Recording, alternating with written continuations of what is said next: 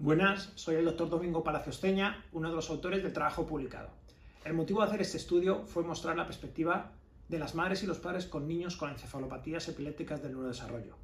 Este estudio puede ayudar a los profesionales a comprender el cómo y por qué los padres y madres de estos niños toman ciertas decisiones y se comportan en relación al tratamiento y cuidado de sus hijos.